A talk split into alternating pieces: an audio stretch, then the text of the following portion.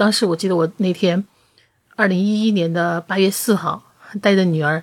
那时候女儿十岁，带着女儿带了两个箱子，然后就飞到了旧金山机场，然后就开始了我的这个留学生活。结果我尽管尽管我来之前做了很多的这个思想准备，想哎呀可能会遇到什么困难，但是我没想到我一到 Berkeley 我就遇到了一堆的事情，然后剩下的时间就是说。就像救火队员一样的，一场火一场火去扑，然后生活就这样过过来了。到了今天，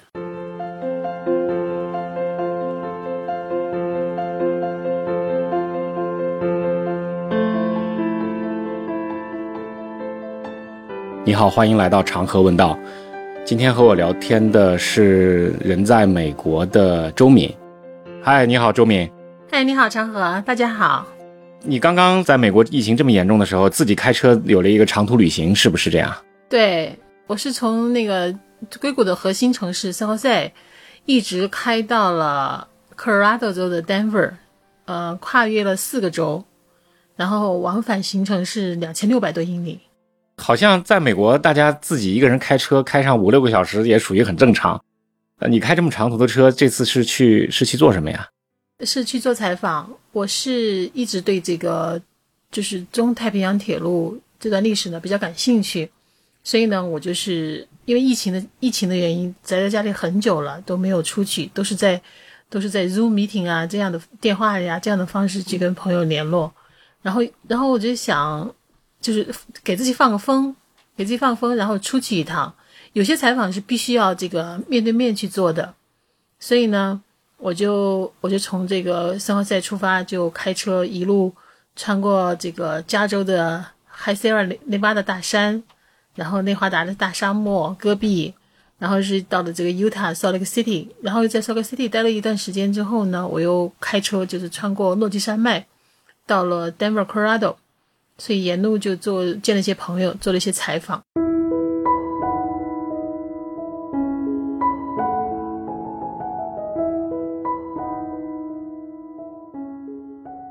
对你来讲，就是你在当时那么国内那么顺风顺水的一种情况下，啊，突然决定去美国，那你你怎么开始这样的一个一个生活？其实真的很巧，我是，呃，八月四号是我来美国十年的这个日子，所以我我我自己也在想，我在那那天在那个做完做完当天的工作的时候，哎，这忽然看新闻的时候发现，天呐，我就来了美国就来了十年了，十年真的是好像就在昨天才发生的事情。过得这么快，然后当然很多事情也已经完全不一样了。我现在回头来想啊，我当时，我我我其实我经常问我自己，我我我后不后悔？我后不后悔到美国来？我其实我的回答是不后悔，因为人生你选择了这个，你就意味着放弃那个，对吧？呃，我觉得很多的选择都你都很很很难说后悔还是不后悔。但是呢，我回头想当年，当年就是十年以前的我。和今天的我，我觉得是真的是特别的不一样。我觉得今天的我是有很多的这个，呃，比较比较从容一点，不像十年前那么的这个茫然，这是这是肯定的。嗯，十年前的确，我当时在武汉一家媒体，呃，已我已经做到了这个媒体的这个高管了。但是我那个时候呢，我我就觉得我面临的压力很大。我虽然在外人看来就是顺风顺水。但是我自己内心我知道我很惶我很惶恐，我觉得我我面临当时我我做了一个新的新的媒体，我觉得新的媒体还没有成长起来，我们就已经面临着这个来自于网络、来自于这个同行这些这些竞争这种压力，所以我觉得那个时候面临的这种这还都是外部的压力。我自己呢，我觉得我做了做了五六年的这个这个报纸的话，我已经到了就是心力憔悴的那种那种程度。我觉得我所有所有的知识储备，我全部都被掏干了，所以我去我我觉得我需要去充电，我需要换一个换一个环境，需要呼吸点新鲜空气。但是对我来说的话，其实其实武汉，你知道武汉人有句话就说这个人到四四十万事休啊，就说就说人过了四十岁，你还想你还想怎么着啊？意思就是说你不要有那么多想法了。这应该是就是好像在在。中国人的传统观念里都是这样，一到四十好像半截入土了，你还有什么折腾的？你就你就回归家庭，该怎么样怎么样，就不要出去再拼了。对，就是就这个大概就这个意思。但是呢，就是我我还是有点不甘心。我觉得我觉得我也我也我也才刚刚过四十啊，我为什么不去？就是如果如果有机会去看看世界，去去换一种生活，我为什么不可以呢？我就记得有一天晚上，就是二零那是那还早一点的，二零一零年的中秋节。二零一一年中秋节，我记得那天晚上我正好我正好是我加夜我我上夜班，我就签完了所有的版，然后那个我下班大概是大概是都到凌晨三点三点钟了，我三点钟开车那个。回回我们小区，然后那个保安都看着我，都是给我开门，都是那种很奇怪的眼神，你知道吗？这个女人半夜这么这么凌晨才回来的女人。然后我开到那个楼下的时候，我我把车停在楼下，看到我们家灯所有的灯都亮着，因为因为因为我女儿那时候还小，女儿一个人在家，我每次上夜班的时候，女儿就把所有的灯都打开。那天正好是中秋节，我我突然要下车的时候，我就看见那个月亮真的很亮啊，真的是。月色如水，然后我就觉得，我突然那个时候我就我就迈不动脚步，我就想，天哪！如果我的生活就是这样子，就是这样的这个凌晨三点回家，然后这个每天这么的忙碌，然后我觉得自己心里还很惶惑，我觉得这种生活太太恐怖了，对我来说太恐怖了。我觉得我需要能不能做一点改变，但是那个时候对我来说，改变的机会并不多。我不可能再去跳槽，我说再去跳槽做一下媒体，那意那意味着我所有之前经历的就又要再来一遍，对吧？这是一种只是一种重复，所以我想的话，我说我说我需要最好的方式去充电，然后我就上网就开始去找看有没有这种机会，因为我其实之前我一直有一个梦想，留学的梦想，就当年这个读书的时候没有机会去实现，那我在想的话，看我还有没有可能去重新捡起来这个梦想，所以后来我就发现这个。呃，加大 Berkeley 分校的话，他们有一个 program，就是有一个项目，就是访访问学者计划。当时他要求的条件是要求的这个十到十五年，至少十到十五年以上这个新闻从业人员，而是有这个有这个业绩，有这个业绩 trackable 这些业绩，就就可以申请。哎，我当时想，我当时看了这个这个 program，我当时很兴奋，我说，那我不是正好正好符合这个条件吗？但是我也转那时候转念一想，我说天哪，那是那是 U C Berkeley 对吧？那是那是全世界顶顶级的这个学校。然后我这么多年那个英文都都没有太用了，我说我我还能捡得起来吗？虽然我平时我平时我我每天这个还看一下这个那个雅虎的那个英语新闻，但是我想我英语还是毕竟还是丢了那么多年，所以我不知道。我说只是说试一试一试。然后那个时候我就开始就是做一些努力啊，然后去去写申请材料啊什么的。哎，后来那个后来我发现。呃，他是对那个呃新闻就是在职人员、从业人员的一个一个一一一一个 program 一个项目设计的一个项目，所以呢，就说他的你的职业经历可能比你的语言能力更受看重，所以当时我就我就我就写了申请，反正我我那时候我觉得的确是特别特别紧张，除了白天要工作，那个你像我们在媒体做事情，每天就就没有闲的时候。然后晚上下下了夜班之后，我还回去写材料。那时候我还开始把英语捡起来，我还听英语呢，还背单词呢。然后，然后那个，但但是比较幸运的是，就是二零一一年的三月份，就是我记得是日本日本地震的，日本地震之后不是发生海啸了吗？发生海啸的第二天，当时我忙得不行啊，在报社里面就是那个嗯，让记者就是做做报道啊，安排版面啊这些事情。哎，我突然就收到我老师的，就是我那个 Berkeley 教授的一个邮件。他就说：“他说那个，我们收到你的这个申请材料了。他说，他说你现在是我们的这个，呃，就是那个候选人之一。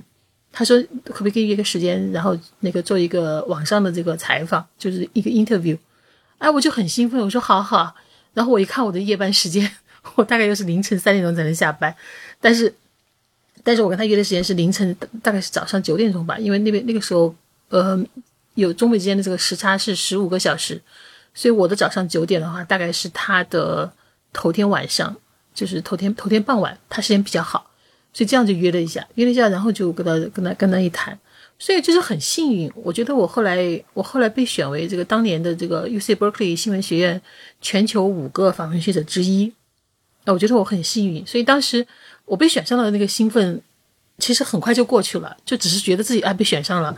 但是后来马上接踵而来的就是选择。我我要不要去？要不要到 U C Berkeley 去？因为，因为这个从工作的角度来说的话，我的确是，我相当于报社的一个一个壮劳力，因为我我我我我我带的记者编辑啊，都有都有将近一百号人，然后那个我如果真的是走，平时要走开一天都很难，何况我要去说到国外去学习，我要去走好走十个月至少是对吧？所以我觉得很还是很难。不过后来后来好在报社比较支持我，然后这样的话我就我就出来了。当时我记得我那天，二零一一年的八月四号，带着女儿，那时候女儿十岁，带着女儿带了两个箱子，然后就飞到了旧金山机场，然后就开始了我的这个留学生活。结果我尽管尽管我来之前做了很多的这个思想准备，想哎呀可能会遇到什么困难，但是我没想到我一出旧金山这个机场。真的，我我一到 Berkeley 我就遇到了一堆的事情，然后剩下的时间就是说，就像救火队员一样的，一场火一场火去扑，然后生活就这样过过来了。到了今天，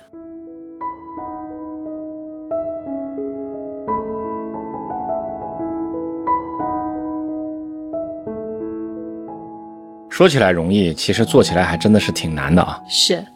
这么一点一点，十多年就这么一个，突然一下从国内一个。真的是很很舒服，就是虽然忙一点，虽然三点钟下班，但是你你有一个非常稳定的收入，然后跑到一个异国他乡，然后又没有稳定收入，又要开始重新学习，解决很多生活实际的问题，这真的是一个非常困难的一一个体验和经历。我可能属于那种神经比较大条的，我我之前想的不够多，所以我我也没有没有什么太多的这些这些顾虑，所以当我当我遇到的时候，我就一点一点的就过去了。但是我我的性格里面有时候又是属于一点，要什么呢？就是那种危机意识比较强，就总觉得啊这个事情这个好像很有危机，但也也会预估到很多事情要发生。但是要是说真的，要是说自己那什么呃要处理这些问题的，就会想啊天哪，我可能没这个能力，没这个精力去解决这些问题。所以遇到一些困难，就往往就绕着走了。关键你绕着走的时候，你你可能有真的有路可以绕过去。我觉得到我面前，到我的情况下面，我是没有路可以绕过去。我觉得我某一个问题，我如果不去克服的话，我觉得我或者我采访做做不到的话，我也觉得我不可以原谅我自己。所以我觉得，你你就硬着头皮上的话，你就发现你还是有你还是有潜能的。就把你的潜能一定要逼出来。而且最关键的是，当我做这些事情的时候，我觉得我对我女儿也是会形成一种无形的一种。一种声教，你知道吧？就是我觉得，我觉得我不是，至少他会，他，我想他现在可能未必会意识到，但他以后，以后也许会意识到，就是说，至少他妈在这个遇到很多问题的时候，从来就不是不是先选择退退缩。呃，我们有一句话讲得好，就是在舒适区里待着，然后你会发现舒适区里很舒服、很温暖，然后你也不需要学习什么新的东西，你就在那么待着，你也不需要有特别强的风险意识，反正这份工作没有了以后，你再去考虑其他的事情就完了。就是可能就是就是这样的一种状况，我们待的特别舒服了以后，我们很难去做出一个大的选择。往往在做选择的时候，是内心是极其纠结、极其挣挣扎。然后要又要平衡好钱包，又要平衡好梦想，在做这样的决定的时候，其实很多人都是一直没有办法下定这个决心的，甚至总总归是觉得害怕自己人生就迈出这一步以后就走错了，然后从此人生就跌入到低谷了。但我我不知道这种这种东西可能平时没想过，但是这种恐惧感其实是一直都伴随着我们的。对，其实我也有，我我当年就是拿到这个 Berkeley 的录取通知的时候，我也很纠结。我记得我当时至少我父母都都不赞成我出来，然后我我的一些朋友的话十有八九都觉得说我发疯，说你人到中年什么都很好，然后你还带着孩子动一下跑到美国去读书，那个又不是一个什么特别了不得的事情，对吧？就就你不值得去冒这个险。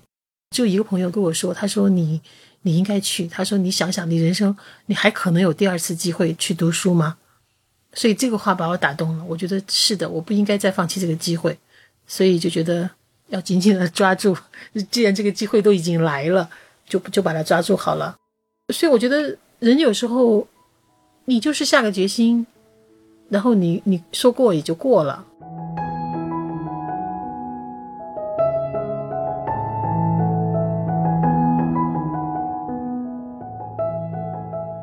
有一年去美国的时候，正好也听你讲到了，你一直在做关于美国太平洋铁路华人劳工的这样的一个纪录片。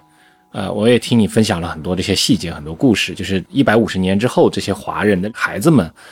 一直都在为他们的祖先们付出的那些工作来去做很多权益上的争取，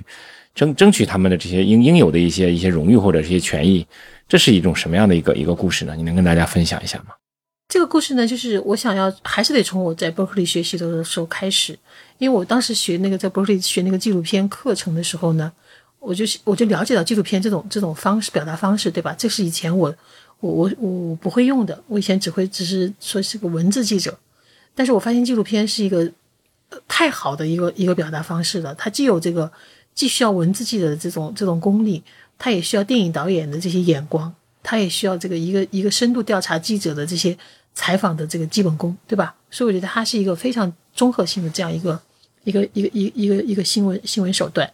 所以当时，呃，我我看了很多纪录片，我当时在波尔克学校看了很多纪录片，但是我从来没想到我自己也也可以去做纪录片。直到有一天，直到有一天，我觉得，哎，我们教授在讲的时候说，我们教授他其实原来他也不是说是学学电影出身的，他也是做记者。是因为选题的原因，他去他去做了这个纪录片，然后这个纪录片得了这个奥斯卡的这个电那个纪录片奖，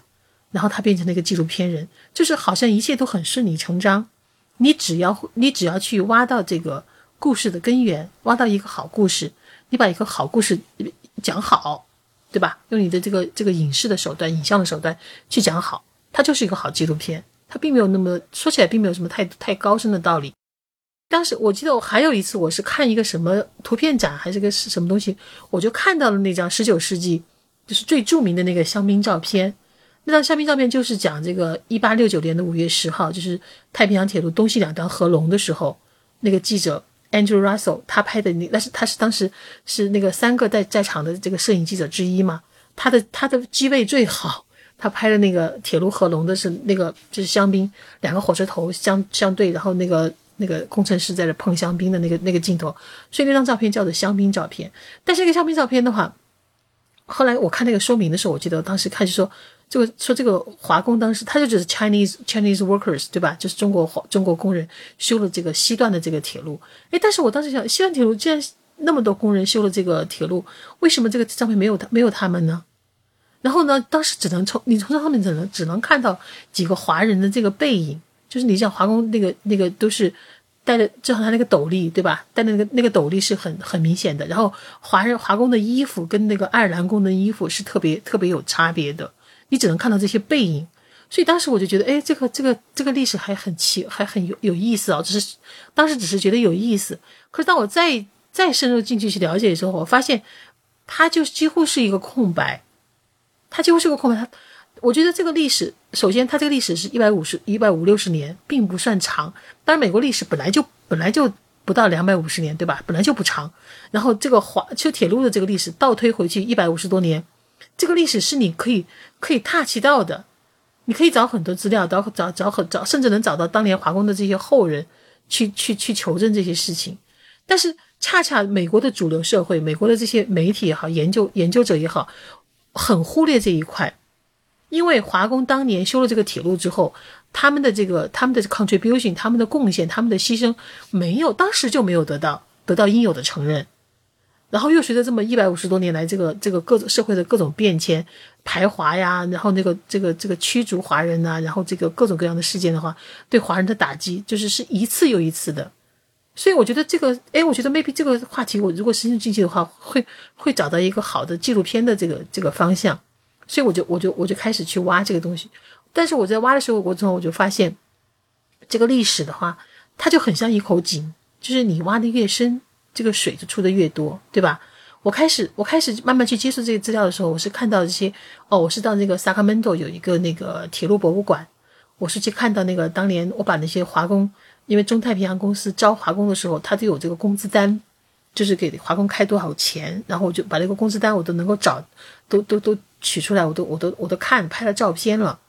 然后我拍那个照片的时候，我就发现，那个上面那些名字，华工的名字，并不是像我们现在这个有名有姓的，他都是比如说，比如说阿康、阿金、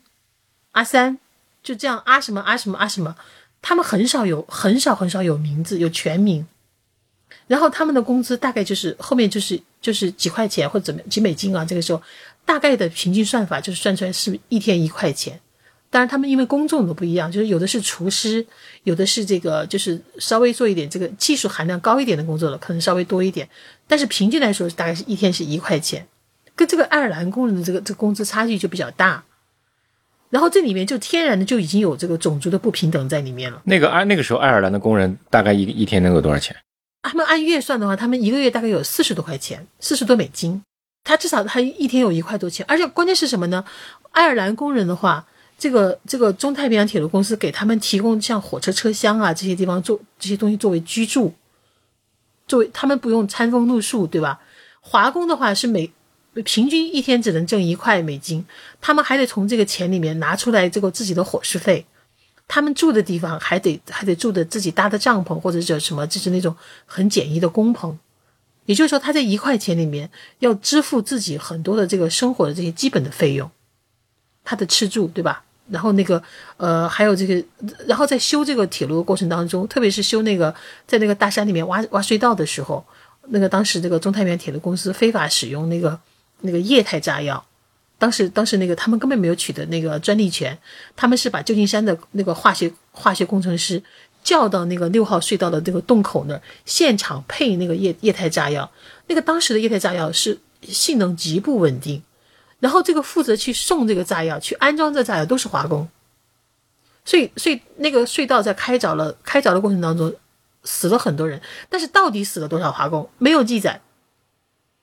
这些历史的话，这些历史都是都是家大家就是口口相传。然后最后你去看的时候，你就会觉得。他们仅仅是用用一个 Chinese workers，就是中国工人，Chinese railroad workers，中国铁路工人，用这样的这个集体名词掩盖了成千上万个这样这些活生生的这些人，这些人，对吧？那我我在想，如果我可以把这些人少，我我我找不出全部来，我能找到几个他们是谁？我觉得这个历史还原历史的真相也是有价值的。是的。所以我慢慢去找的时候，我就找到一些华工的后人。哎，真的，他们已经到了第第五代，甚至第六代了。而且像你像我，你像我后来在 Sacramento 找的那个那个 Jin Chen，他是他是他们家的第第五代，他是他们家第五代。他的他的曾爷爷就是他的他的曾祖父，当年到美国来的时候是在一八五五四年左右，就那个时候他才十几岁，他是来淘金的。当时淘金已经到了到了这个尾声了，他是因为在嗯来的时候就说。呃，到了个矿上去做小工，然后慢慢的学了点英文。后来有修铁路的时候，他有这样的机会，然后去这个去到铁路工地。他因为有英文的基础，他就最后就成了一个包工头，对吧？他就他就他就会他就可以去招募更多的这个华工啊，什么什么什么来这样的人。他们家族的故事就很就很传奇。他的他的叔叔，他的一个叔他的一个叔叔，后来在那个二战的时候到中国做了这个飞虎队的这个飞行员。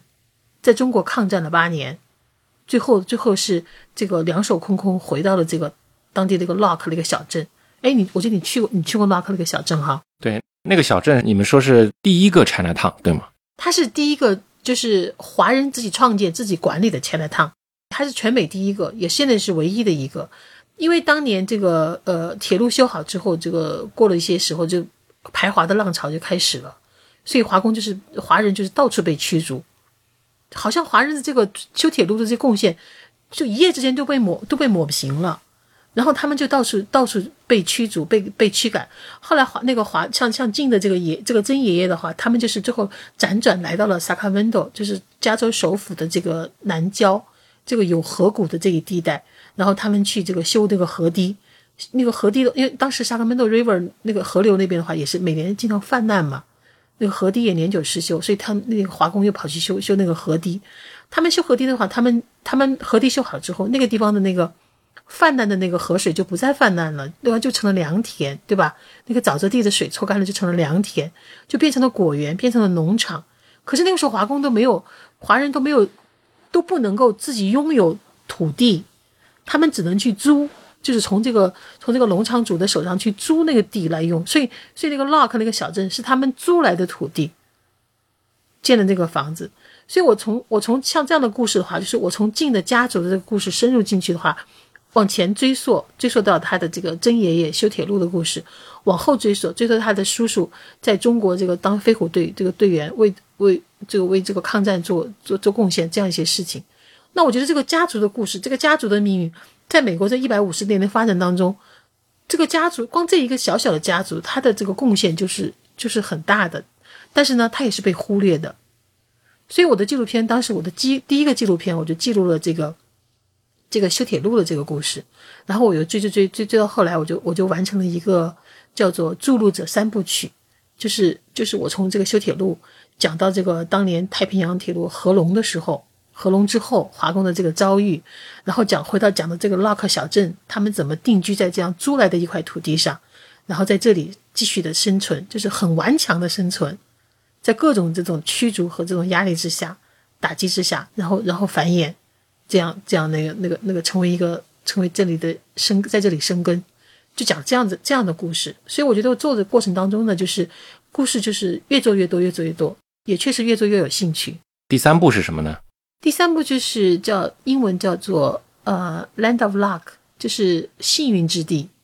就是讲这个小镇 Luck 这个小镇它的这个诞生，因为因为他们。这些他们的这个这个创立的这些这些这些华工的话，他们之前不能够拥有土地嘛，他们从别人手上去租来的土地。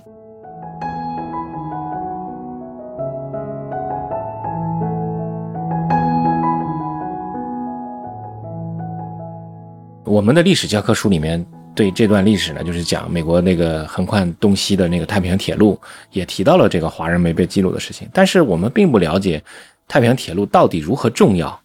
它对美国历史有取得了什么样的影响了吗？嗯，当然，因为在修这条铁路的修这条铁路之前一二十年，美国就美国的国会就是就在争论这个铁路要不要修，要不要修，然后就说铁路到底这个线路是往北呢，靠北呢，还是靠南？因为那时候南北南北之间就有就有争执，南方的说那个铁路靠北了，就是对北方有利；北方北方说铁路如果靠南的话就不利于北方，对吧？所以他们就争执了很多年。然后铁路的线路要怎么选择呢？也也他们美国国会也派出了很多这个考察这个考察探险队去探测这个线路。所以最后这个铁路他们一直因为美国其实幅员广大，这个东西之间这个距离很大，就特别特别需要这个铁路来打通这个陆路交通。所以后来，当那个林肯总统拍板，就是签署了这个太平洋铁路法案之后，就让这个两家铁路公司去修这个东段和西段的这个铁路。其实那个时候，美国正在发生内战，就是美国的东部在打仗，南南北南北在打仗，然后西部这边在修铁路。所以，对林肯总统来说的话，他是希望这个铁路能够把美国紧紧的东西能够。捆在一起，绑定在一起，对吧？然后让给美国带来一个一个新的这个机会。可是那个时候，美国南南北内战打得很惨了。那个内战内战胜利的不是内内战结束了之后，没有没有没有多久，林肯总统就被刺杀了，对不对？所以所以那但那个那时候铁路的话，在在修的在修的过程当中，这个铁路后来到了一八六九年的五月十号。最后终于修通车的时候，通车的时候比这个预计的通车的时间要早了七年，早了七年多。原来是预计要十四年，结果不到七年就就就修好了。你说华人都在里面做了多大的贡献？华工最高的时候，这个人数据说是到了一万四千多人。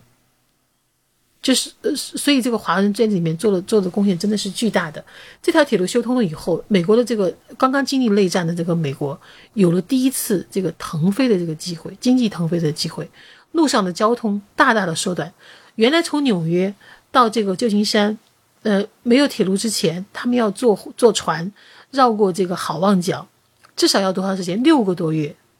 六个多月。通铁路之后要多久？六天。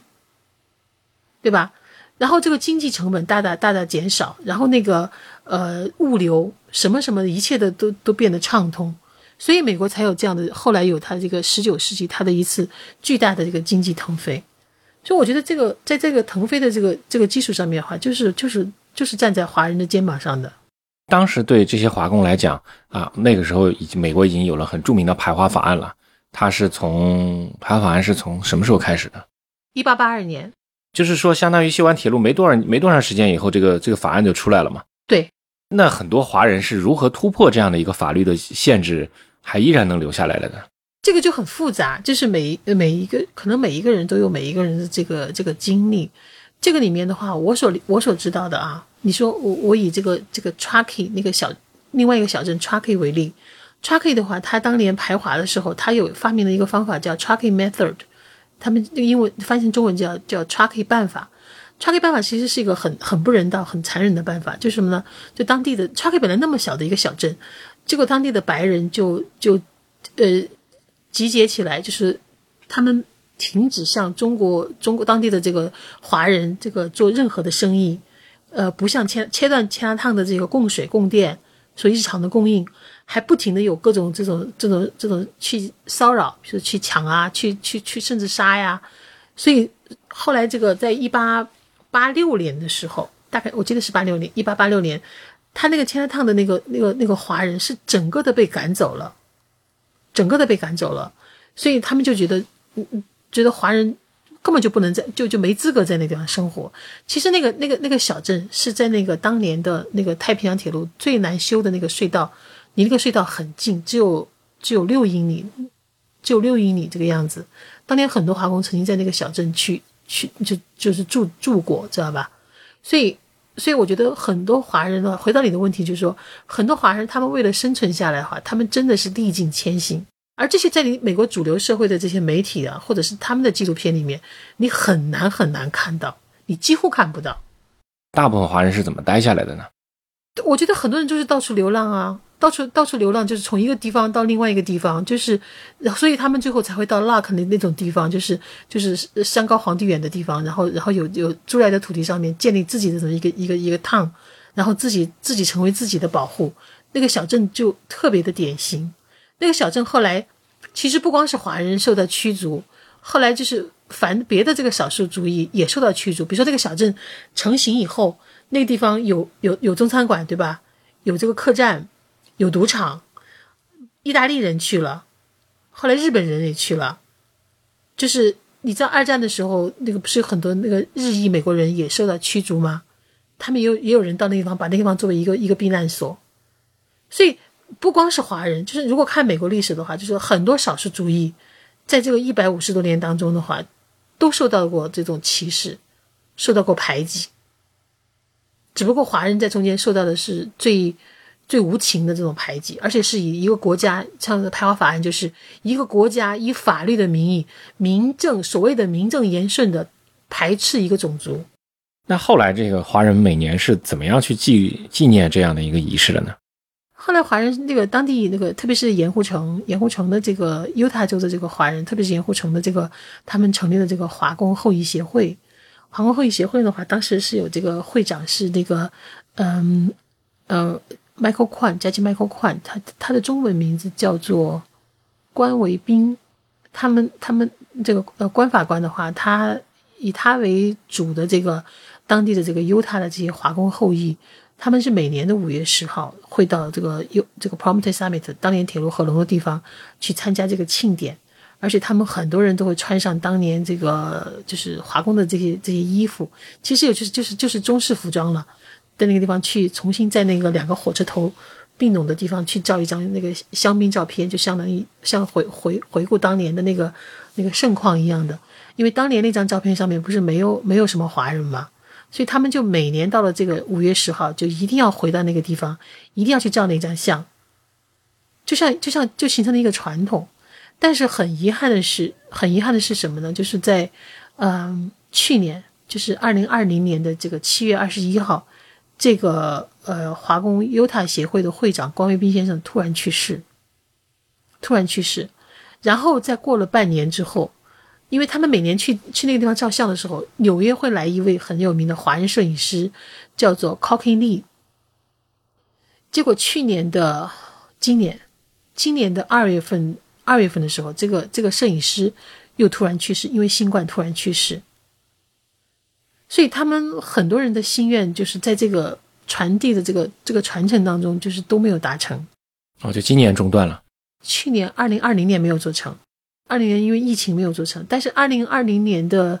九月份，我我到了那个我到了那个 Prompte Summit，我当时因为去 Utah，呃，参加一个考古的考古的项目，当时我跟那个盐湖城的那个小莲姐，就是就是后裔协会的这个华工后裔协会的这个一位理事，我们两个到了那个金丁节的那个现场，的确是没有寥寥寥寥无几的几几个游客几个人。那的的确确啊，作为华人来讲，如果到美国旅游的话，要走到盐湖城这个地方，应该在上面拍下自己的身影在上面。对，很多人去拍照，很多人去拍照。但是我恰恰我我我在那个地方，我看到的是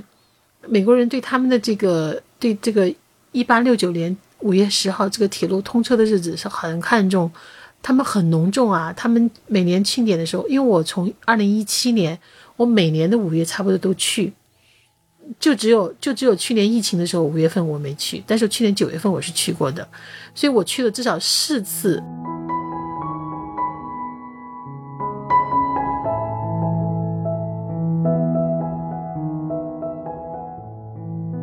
主要是这么大的一个一个复杂的一个历史全局的东西，你是怎么来一点一点讲这个故事呢？我觉得我的我的观察，因为我是一个独立的纪录片人，我不我不可能像这个 PBS 啊什么的，他们有那么那么大的资金，那么大的团队去做，对吧？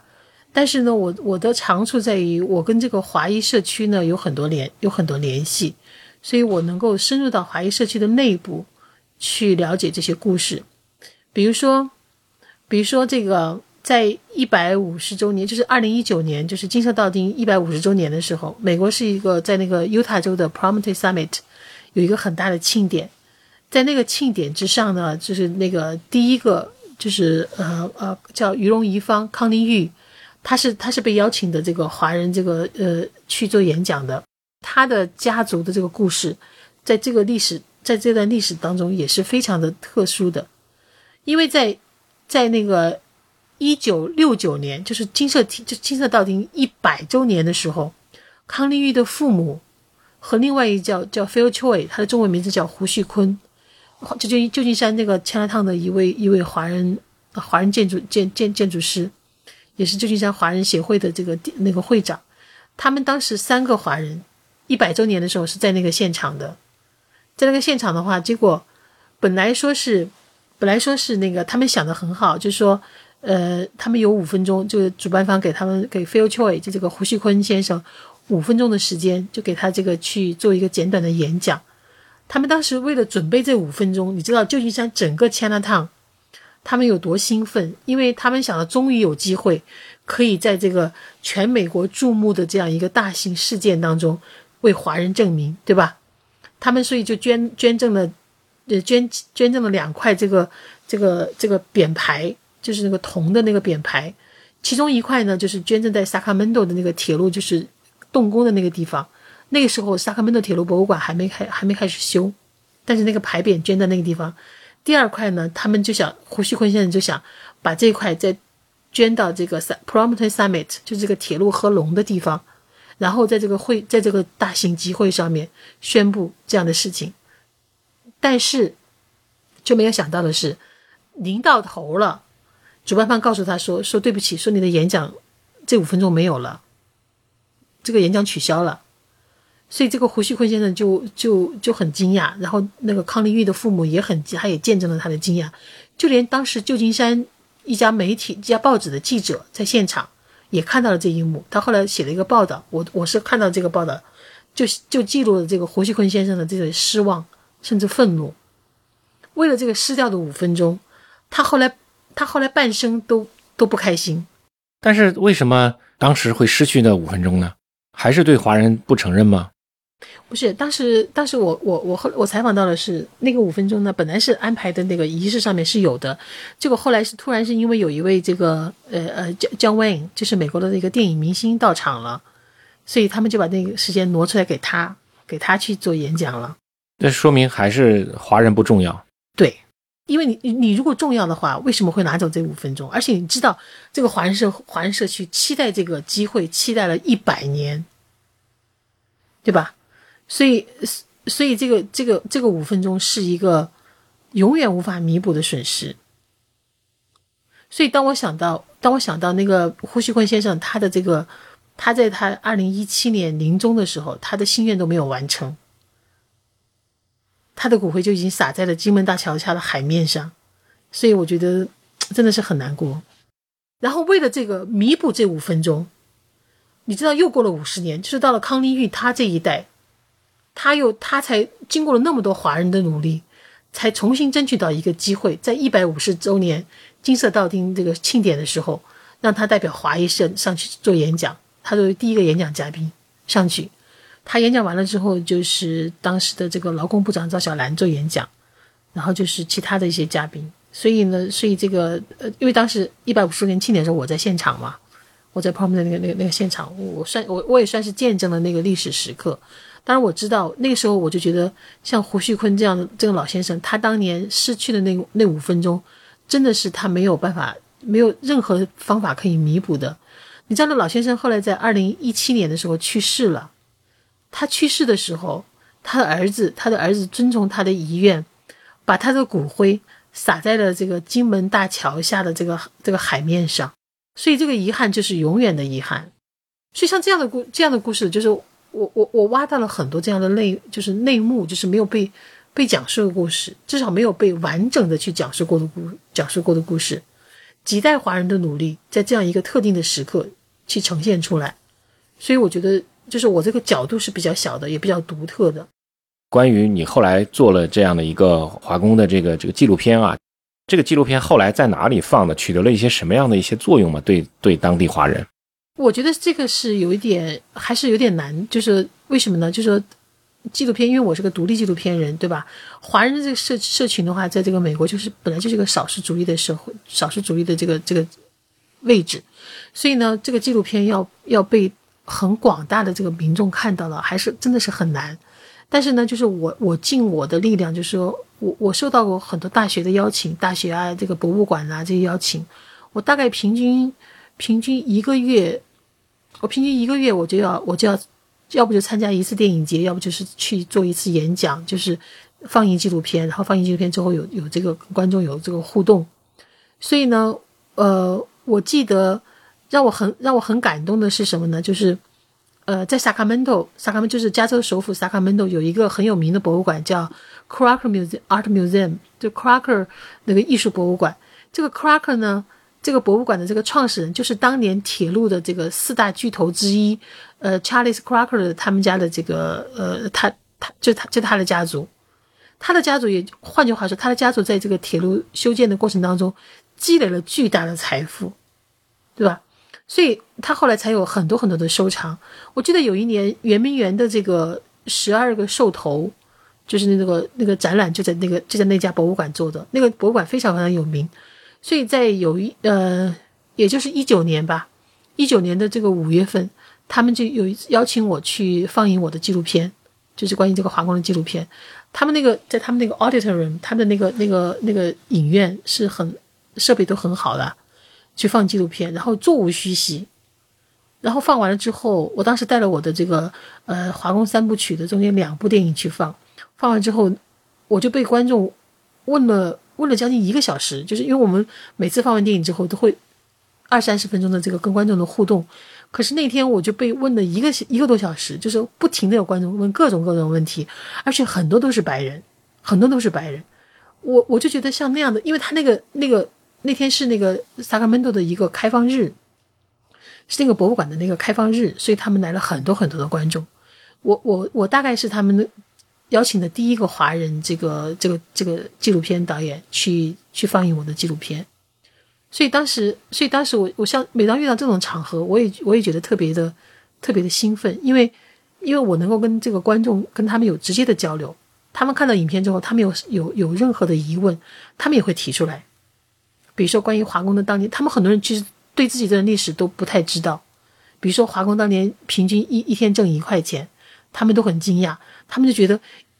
一美金怎么可能就说满足满足就支撑他们的生活呢？对吧？他们真真真难以想象。然后提到很多问题，我就觉得像这种纪录片的话，它通过这种嗯走入这种社区、走入博物馆、走入大学，去跟观众进行直接的这种互动。这这是我目前这个方式。这是很多这种呃美国人开始对这件事情有有了关注，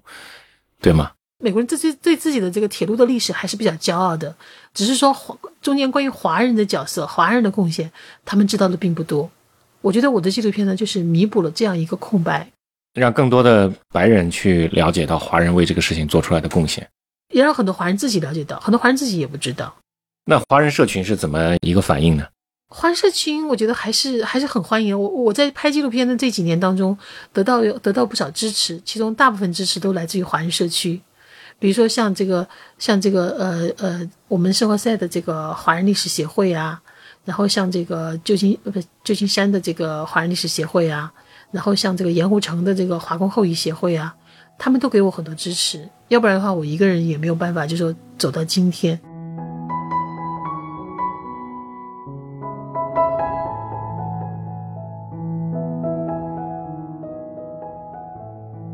我一共在美国这几年，我拍了七部纪录片，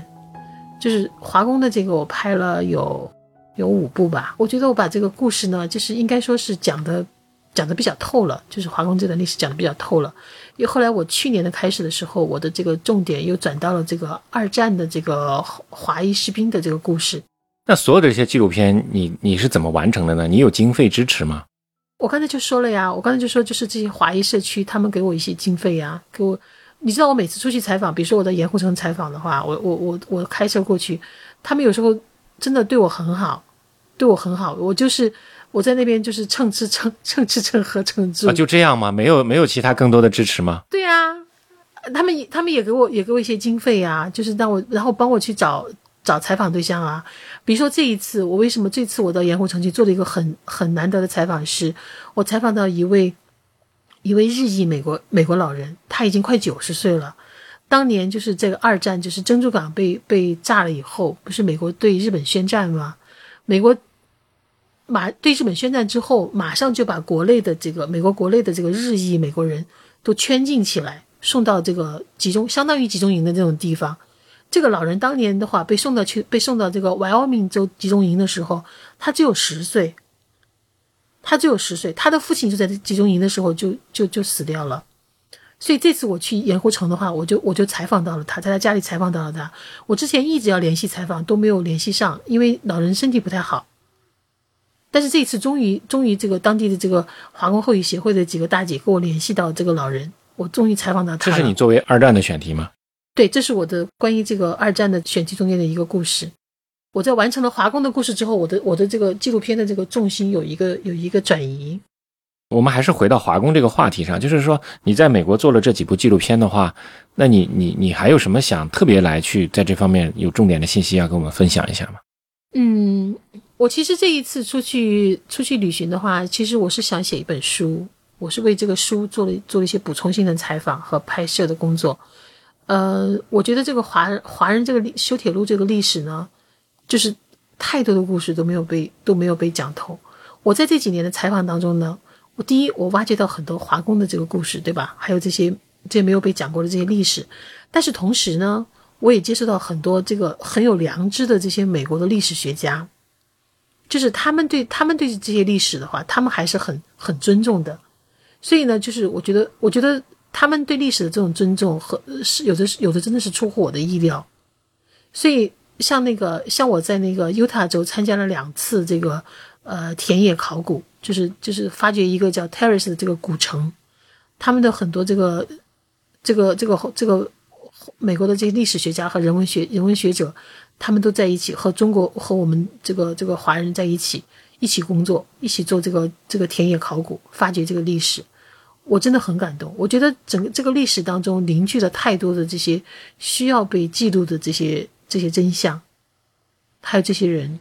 你在做完华工这个这个事情以后，你怎么看待这些华人是怎么样辛辛苦苦融入到美国这种新的国家社会形态中间的？回头来看这个纪录片，看这个华人参与这个修铁路这个历史的话，我觉得他们到美国来是一个很谦卑的开始。就是他们到他们来美国的时候，第一，他们自己的母国就是那个时候大清的这个。本身就有战乱，就有饥荒，就有各种各样的这些、这些、这些、这些灾难，对吧？然后华人本身就生存的很不容易，他们到美国来的话，那个、那、那个、那个来闯生活，也又是更加的不容易。所以他们的到来一直是一个很谦卑的开始。但是他们的虽然是谦卑的这个登场，但是他们在美国的这个现代化的这个历史当中，他们却做出了巨大的贡献。但是他们又没有得到应有的尊重和认可。我觉得这个是这个是后代后来的华人，像我们这样的华人，应该去认识到的。而且呢，我觉得我觉得应该认识到还不够，而且应该去做一些改变。也就是说，为什么我我觉得华人在这个呃，在工程方面，在这个技术方面，在很多比如说经济方面都很有作为，但是在政治方面，华人并没有太大的作为。我觉得这个是华人要需要去反思的问题，对吧？你的你的这个呃政治地位才决定了你你最后你的你你能够得到多少尊重。在美国就是美国美国这个这个历史上就是就是这样写的，就这样被书写的。所以呢，我觉得回头再看这些历史的话，我觉得华人尤其是华人需要了解自己的先辈是经历过什么样的一些挫折、什么样的挑战、什么样的歧视，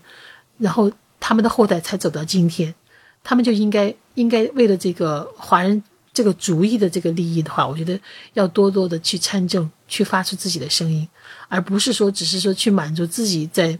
就是自己的那个美国梦。我觉得一个人的美国梦和一个群体的这个美国梦，它的分量是相当的不一样的。我可以举个例子，就是说我我想说一下这个这个纽约来的摄影师 Cocky Lee。Cocky Lee 的话是我在 Utah 采访的时候认识的。他是纽约的一个摄影师，他当年为为了他当年记录了这个，记录了一个叫温森温森琴，就是这个温森是在底特律的一个华人，他是在一次这个一九七几年吧，他是一个被这个两个这个白人父子活活打死的，在底特律，因为当时这个白人父子就误以为这个可能是误以为啊，误以为这个琴这个这个呃温森琴的话是日本人，当时他们就觉得这个呃。呃，日本人抢了他们这个底特律的这个汽车的生意嘛，所以他们就后来就就追逐他，就把他打死了。其实这个他再过几天，这个温森就要结婚的，他都已经在筹备自己的婚事了，所以在就在结婚前两天，他就他就死掉了。所以这个这个事件的话，对于对于那个二十世纪七十年代的这个美国华人是个很大的冲击。所以当时的话，这个 Cocky Lee 啊，他的他那时候也也也很年轻，他这个年轻的这个华人摄影师，他就拍了很多照片，就是这些示威啊，华人示威、族族群示威啊这些照片。然后这个华工每年呃不，华人每年在这个 Prompte Summit 去聚集的时候，他一定要拍一张，就是华工在那个两个火车头之间的这样一个全家福，他每年一定要拍一张，他就是为了，他就像有一个情节。他就要记录这个后代华人是怎么样去努力想还原当年这个这个这个情景，结果没想到，结果没想到他自己在今年二月份的时候，因为得了新冠，突然去世了，这个让我们所有人都特别的惊讶。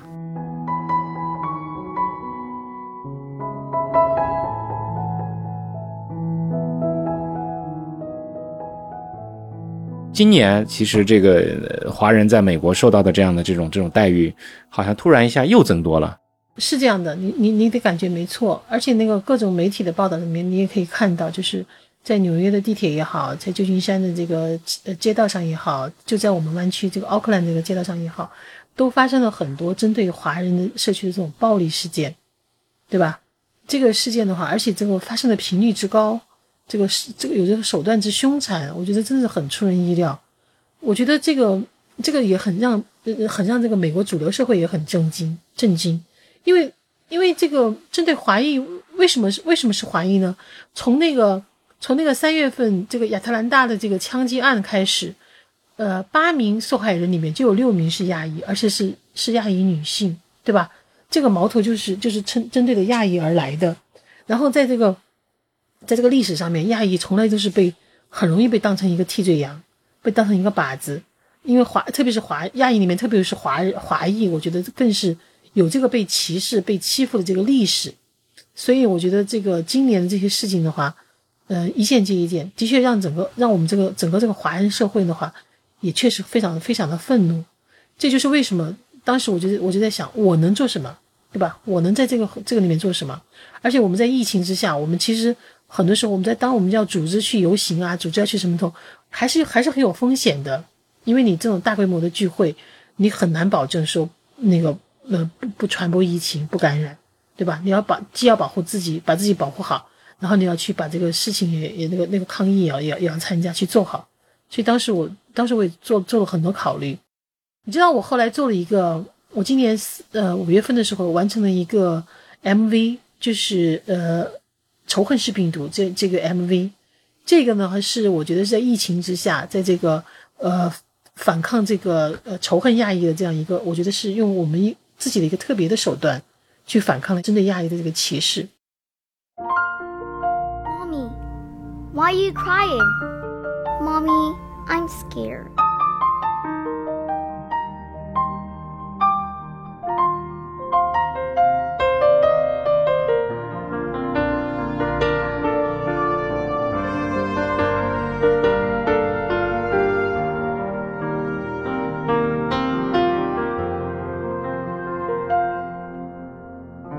If there comes a day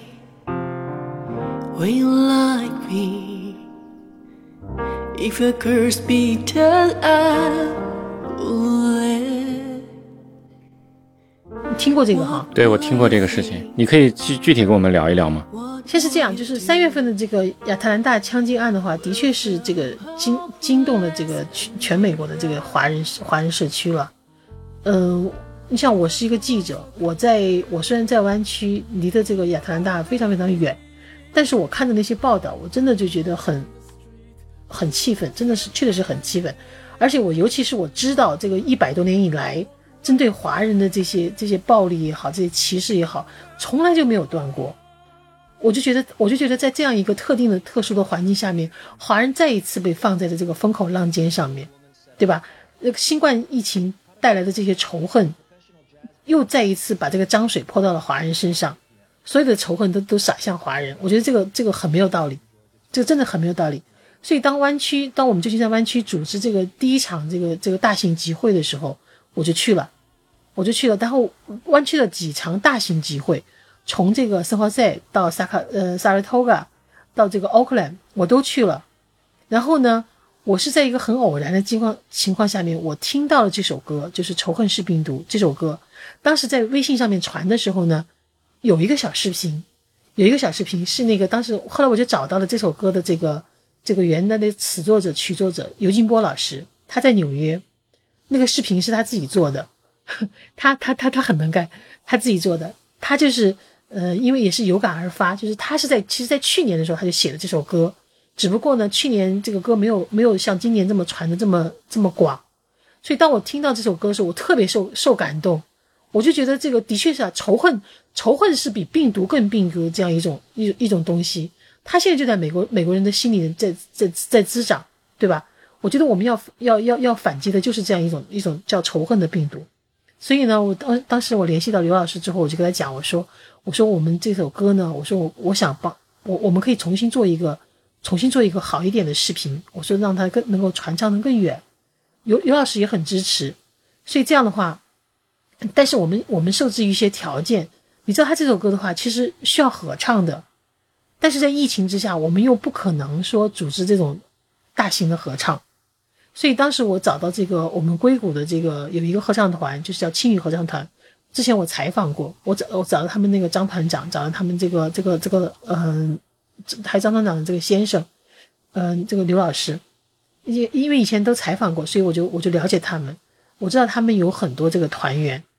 虽然因为疫情他们不能够实地的这个这个排练合唱，但是他们都在网上做云合唱，就他们每周每周那个是要在网上进行排练的，所以我跟他们讲了，我说我们能不能就说。哪怕只做这个小型的这个这个合唱，我觉得都可以。然后张老师他们就很支持，他们团员特别踊跃，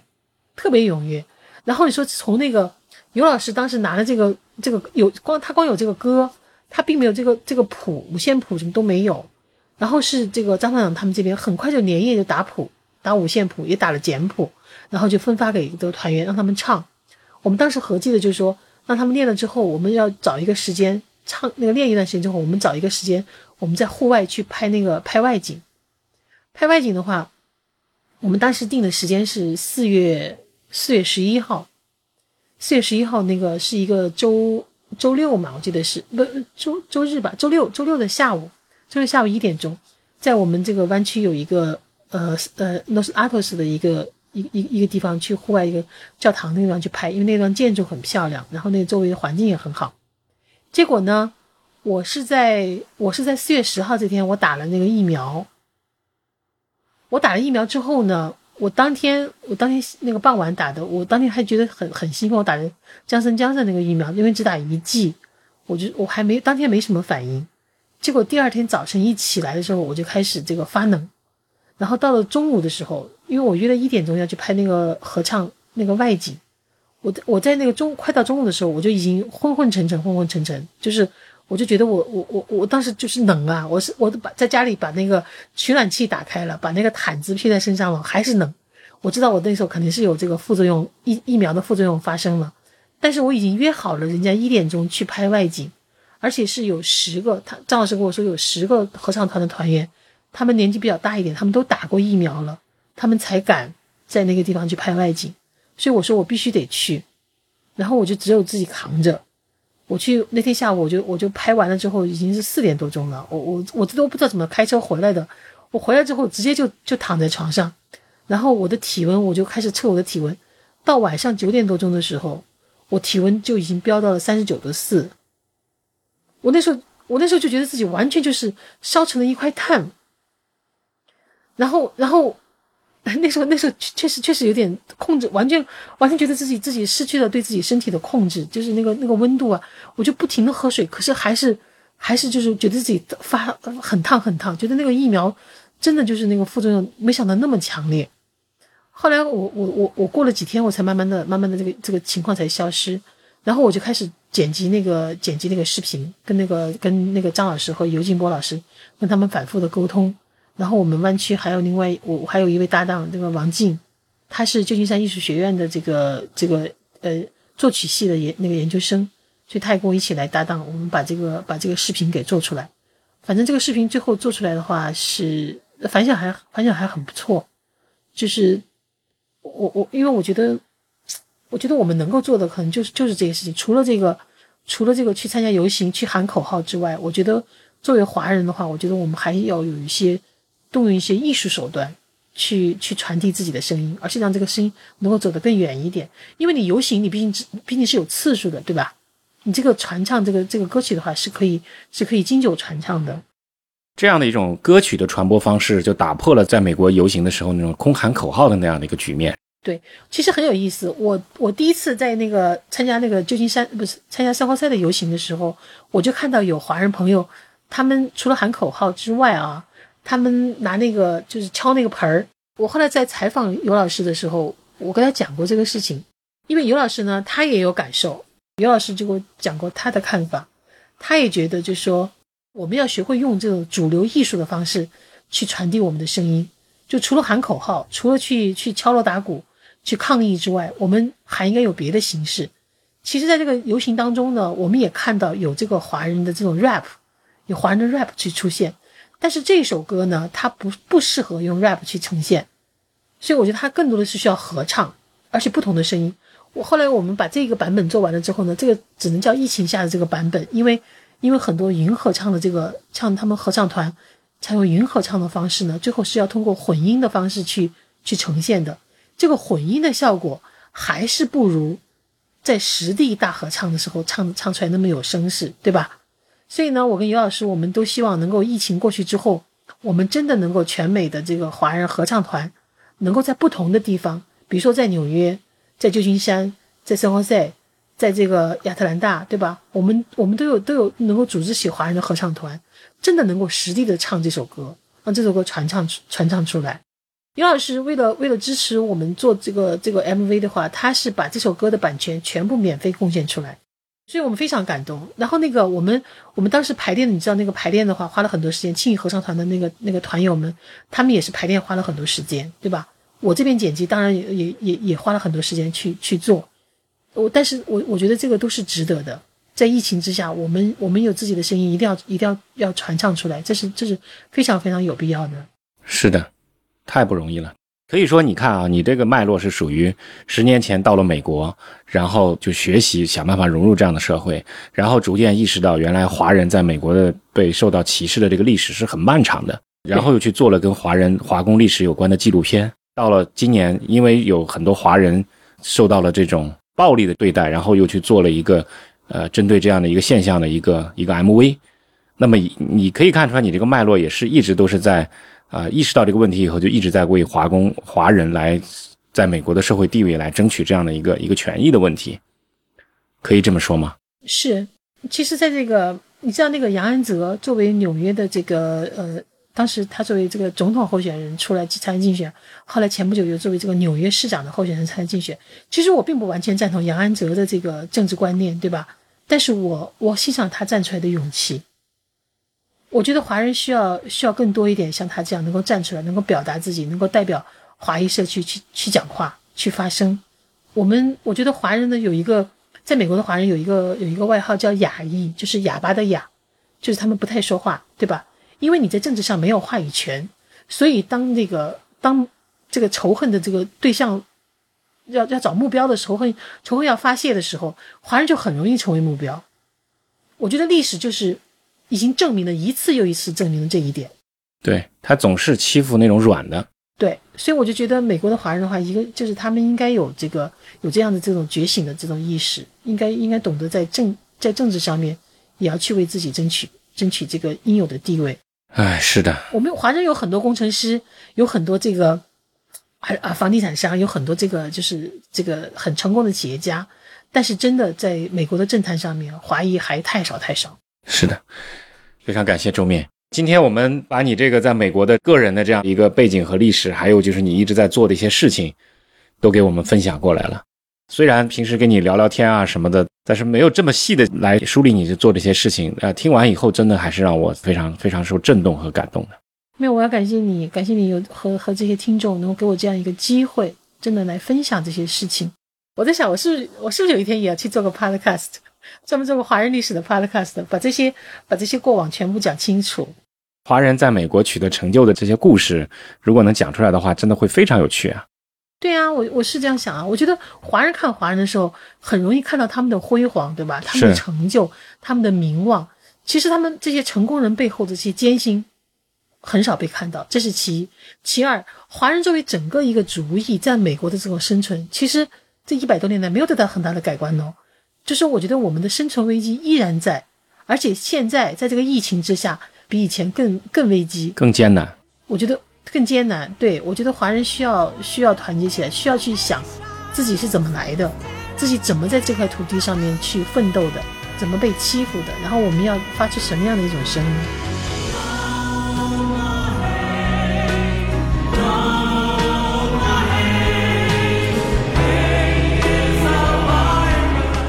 Not just hate against one.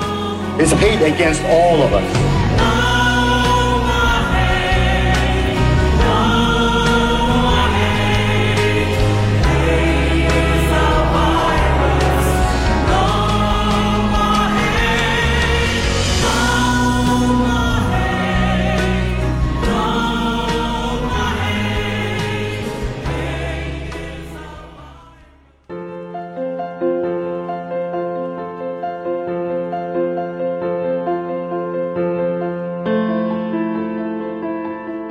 现在收听的是《长河问道》，这是一档学习和探索型的节目，